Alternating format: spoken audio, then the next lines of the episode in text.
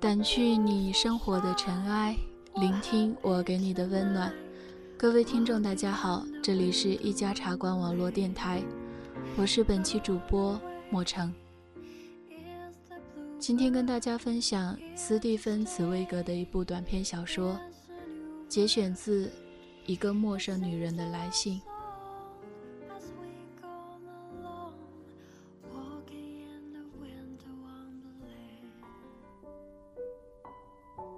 著名小说家到山里去进行了一次为时三天的郊游之后，这天清晨返回维也纳，在火车站买了一份报纸。他看了一眼日期，突然想起今天是他的生日，四十一岁了。这个念头很快的在他脑子里一闪，他心里既不高兴，也不难过。仆人送来的信里有一封字迹陌生，大约有二三十页，是个陌生女人的笔记，写得非常潦草。与其说是一封信，毋宁说是一份手稿。无论信封还是信纸，都没写上寄信人的地址，甚至连个签名也没有。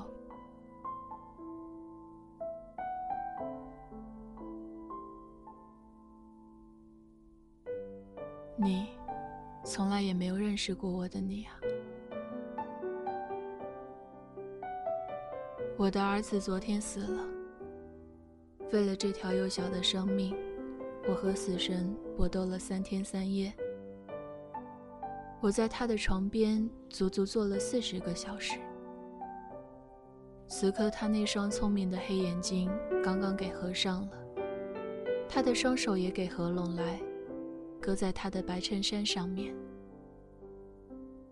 现在我在这个世界上，只有你，只有你一个人，而你对我一无所知。你正在寻欢作乐，什么也不知道。我只有你，你从来也没有认识过我，而我却始终爱着你。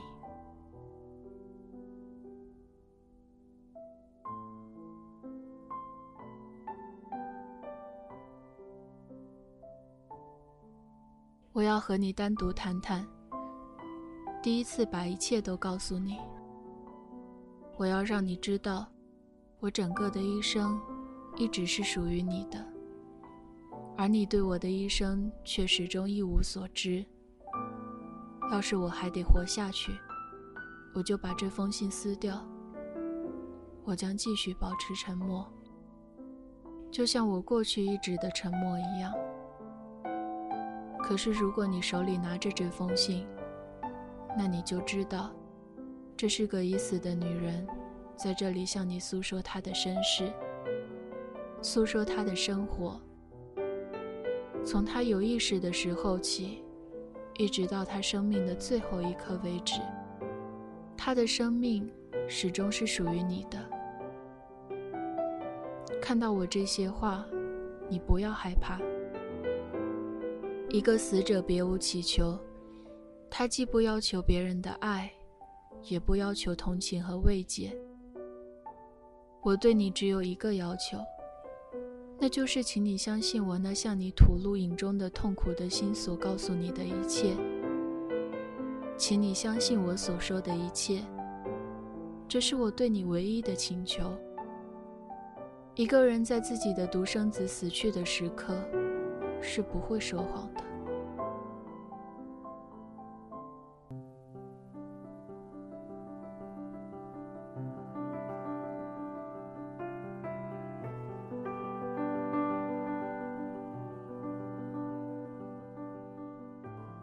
我这一生，实在说起来，是我认识你的那一天才开始的。在这以前，我的生活只是阴惨惨、乱糟糟的一团。我再也不会想起他来。他就像是一个地窖，堆满了尘封没事的人和物，上面还结着蛛网。对于这些，我的心早已非常淡漠。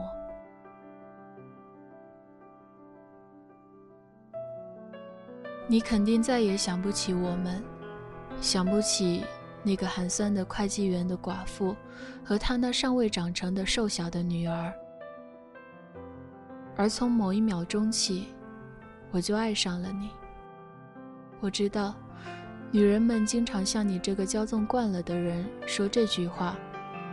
可是，请相信我，没有一个女人像我这样死心塌地的。这样舍身忘己的爱过你，我对你从不变心，过去是这样，一直是这样。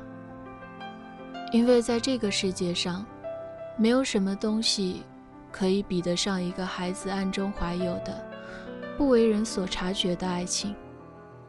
这种爱情不抱希望，低声下气，曲意逢迎，委身屈从，热情奔放。这和一个成年妇女的那种欲火炽烈、不知不觉中贪得无厌的爱情完全不同。只有孤独的孩子，才能把全部热情集聚起来。我毫无阅历，毫无思想准备，我一头栽进我的命运，就像跌进一个深渊。我心里只有一个人，那就是你。我睡梦中也只看到你，我把你视为知音。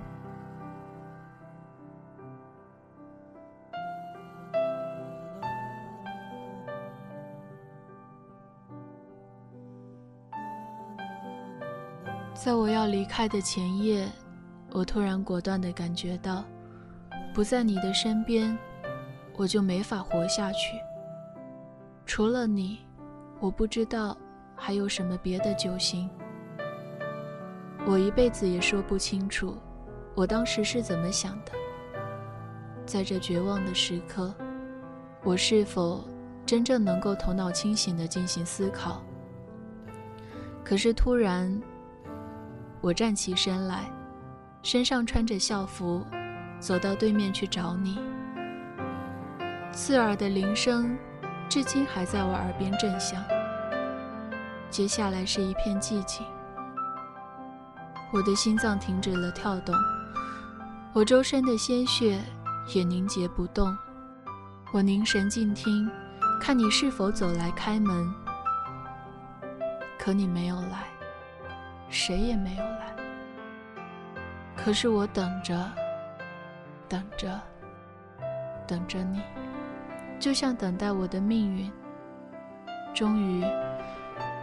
大概是在凌晨两三点吧，我听见一阵娇媚的轻笑，绸衣拖地的窸窣声，和你低声说话的声音。你是和一个女人一起回来的。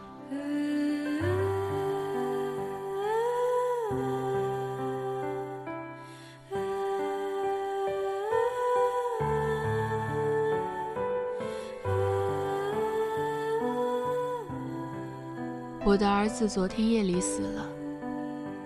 如果现在我果真还得继续活下去的话，我又要孤零零的一个人生活了。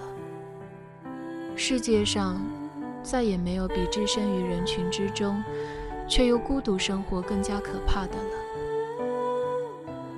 我当时在因斯布鲁克度过的漫无止境的两年时间里，体会到了这一点。离开了你，我不愿高高兴兴、心满意足的生活。我沉湎于我那阴郁的小天地里，自己折磨自己，孤独寂寥的生活。我成天悲愁，一心只想悲愁。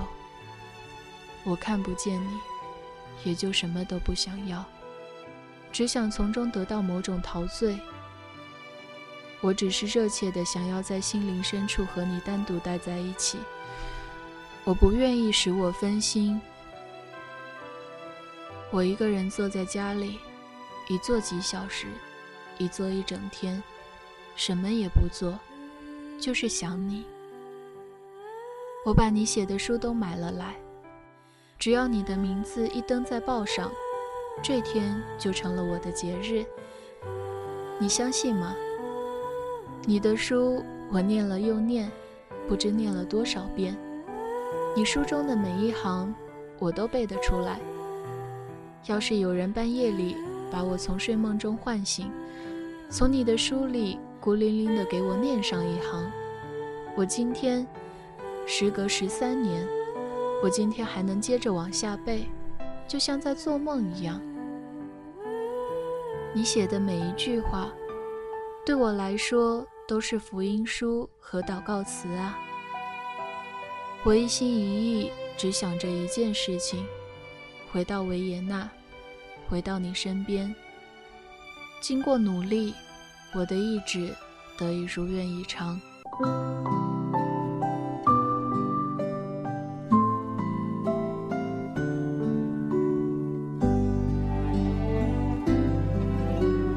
那个漫长的夜晚，天气温和，夜雾弥漫。我一直站在你的窗下，直到灯光熄灭，然后我才去寻找我的住处。可是你好长一段时间都没有注意到我，尽管我每天晚上都站在你的胡同里，即使风雪交加，维也纳凛冽刺骨的寒风吹个不停。也不例外。有一天晚上，你终于注意到我了。你非常好奇，极感兴趣地仔细观察我。我从你的神气立刻看出来，你没有认出我来。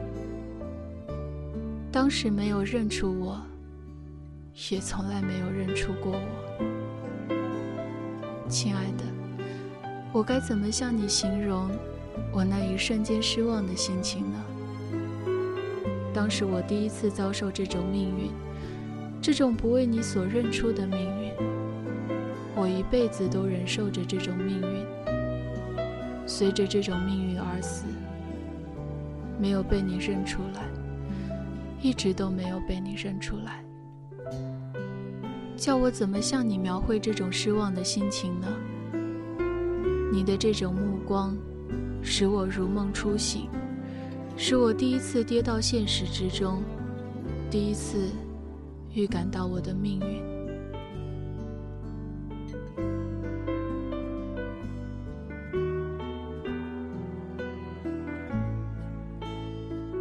那天，我整夜待在你的身边，我幸福的在黑暗中哭了出来。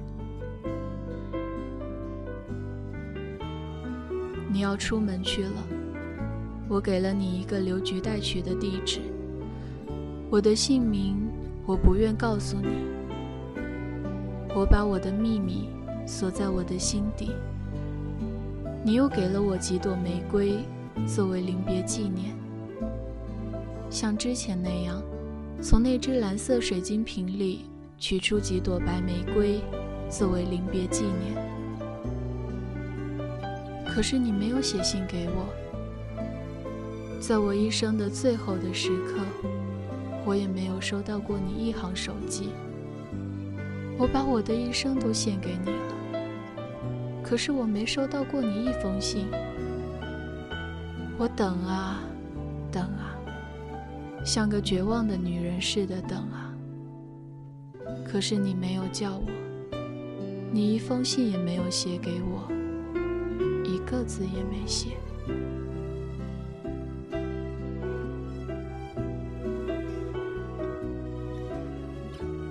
不久，我发现我有了你的孩子，我决定搬走。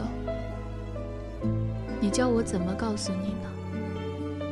像我这样一个匆匆邂逅的无名女人，你是永远、永远也不会相信，他会对你。对你这么一个不忠实的男人，坚贞不渝的，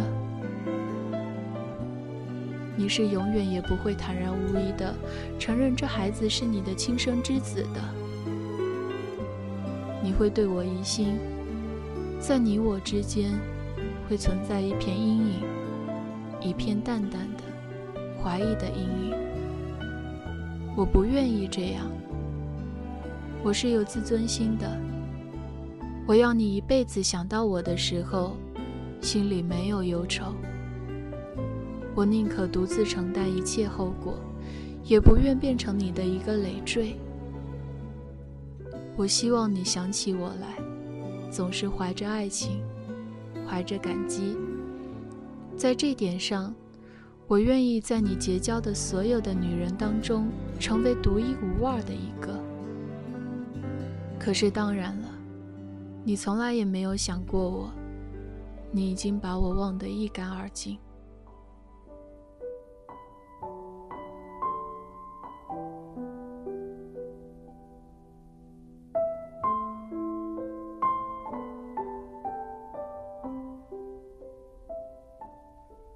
我一直不能把你留住，我想，现在你永远交给我了，禁锢在我身体里，和我的生命连在一起。这下子，我终于把你抓住了，我可以在我的血管里感觉到你的生命在生长，我感到如此的幸福，你再也不会从我身边溜走了。我似乎已经摆脱了对你朝思暮想的焦躁心情，摆脱了我的厄运，似乎由于你的另一个你，实际上是我的另一个你而得救了。我只干一件事，每逢你的生日，总要给你送去一束白玫瑰，和你之前送我的那些花一模一样。在这十年，在这十一年之间。你有没有问过一次，是谁送来的花？也许你曾经回忆起你从前赠过这种玫瑰花的那个女人。我不知道，我也不会知道你的回答。我只是从暗地里把花递给你，一年一次，唤醒你对那一刻的回忆。这样对我来说，余愿已足。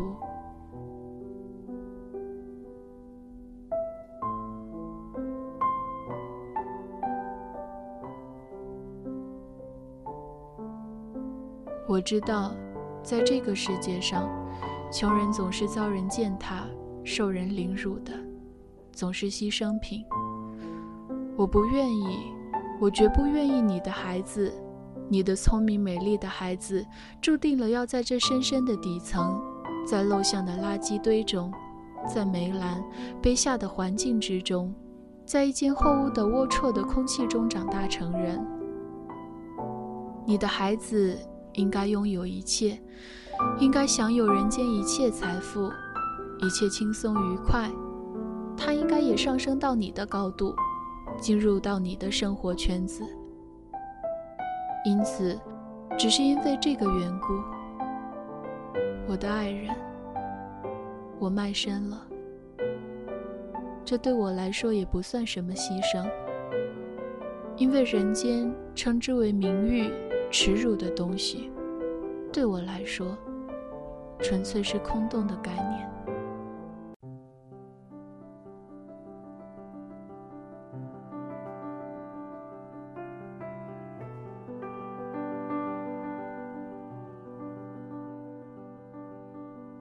时隔十来年，我们又在同一个城市，同一个圈子里。我常去的地方。也是你常去的地方，我常遇到你，我们甚至有共同的朋友。你又一次忘记了我，可怕的陌生。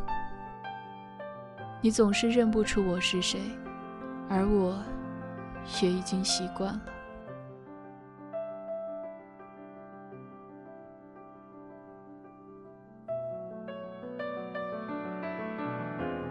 差不多一年之前，你生日那天一大清早，我就出去买了一些白玫瑰花，像以往每年一样，派人给你送去，以纪念你已经忘却的那个时刻。下午，我和孩子一起乘车出去，我带他到戴莫尔点心铺去，晚上带他上剧院。我希望。孩子从小也能感受到这个日子是个神秘的纪念日，虽然他并不知道它的意义。第二天，你又一次把我当做一个新相遇的女人，当做一个素不相识的女人来追求。你没有认出我，没有认出当年的那个小姑娘，也没有认出后来的那个少女。友谊对我又算得了什么？我的存在又算得了什么？下一次我还是会这样，我就是这样爱你的。如今一切都已消失，一切都已过去。我可把这话告诉你了。我相信，只要你叫我，我就是已经躺在尸床上，也会突然涌出一股力量，使我站起身来，跟着你走。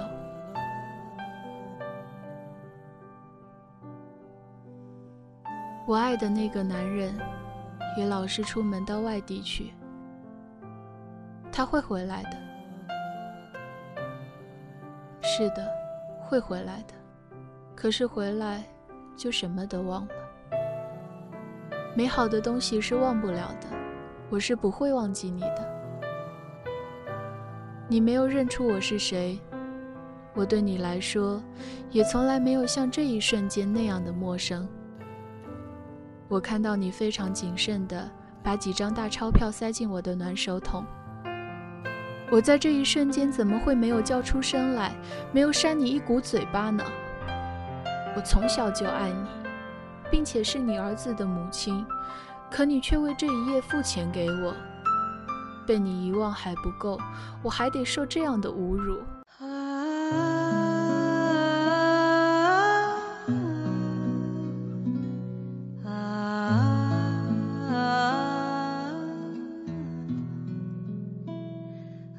我的孩子昨天死了，我们的孩子。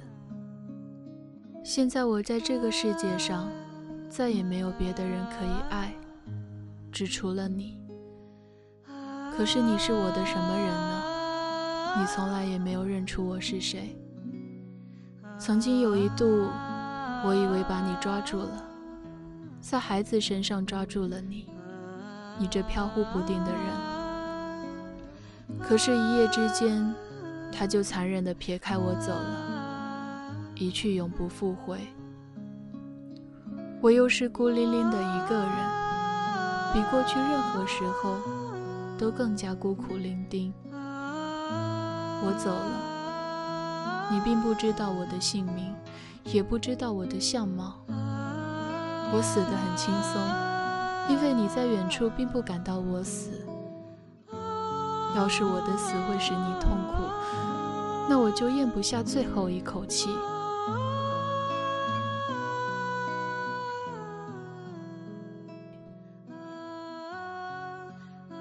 实在写不下去了，别了，亲爱的。谁还会在你的生日老给你送白玫瑰呢？花瓶将要空空的供在那里，一年一度。在你四周吹拂着微弱的气息，我的轻微的呼吸也将就此消散。亲爱的，听我说，我求求你，这是我对你的第一个，也是最后一个请求。每年你过生日的时候，去买些玫瑰花，插在花瓶里。照我说的去做吧，亲爱的。就像别人一年一度为一个亲爱的死者做一台弥撒一样，可我已经不相信天主，不要人家给我做弥撒，我只相信你，我只爱你，只愿在你身上还继续活下去。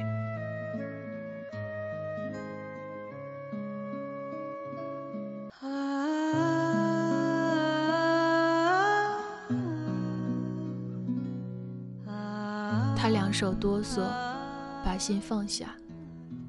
然后他长时间的凝神沉思，他模模糊糊的回忆起一个邻家的小姑娘，一个少女，一个夜总会的女人。可是这些回忆朦胧不清，混乱不堪。他感觉的一些情感上的蛛丝马迹，可是怎么也回想不起来。他仿佛觉得，所有这些形象，他都梦见过，常常在深沉的梦里梦到过。然而也只是梦见过而已。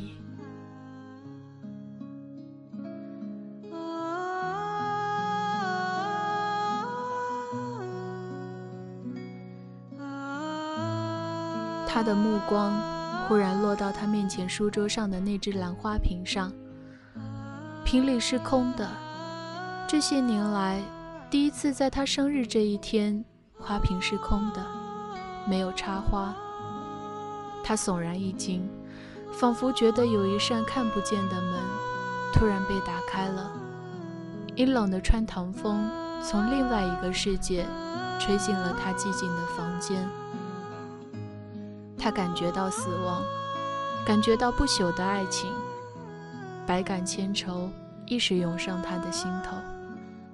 他隐约想起了那个看不见的女人，她飘忽不定。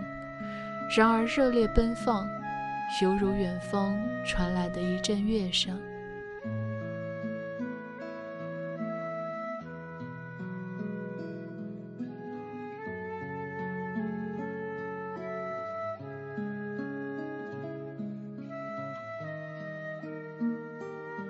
本期节目到这里就结束了，有兴趣的朋友可以去看看这部小说的原版，值得一读。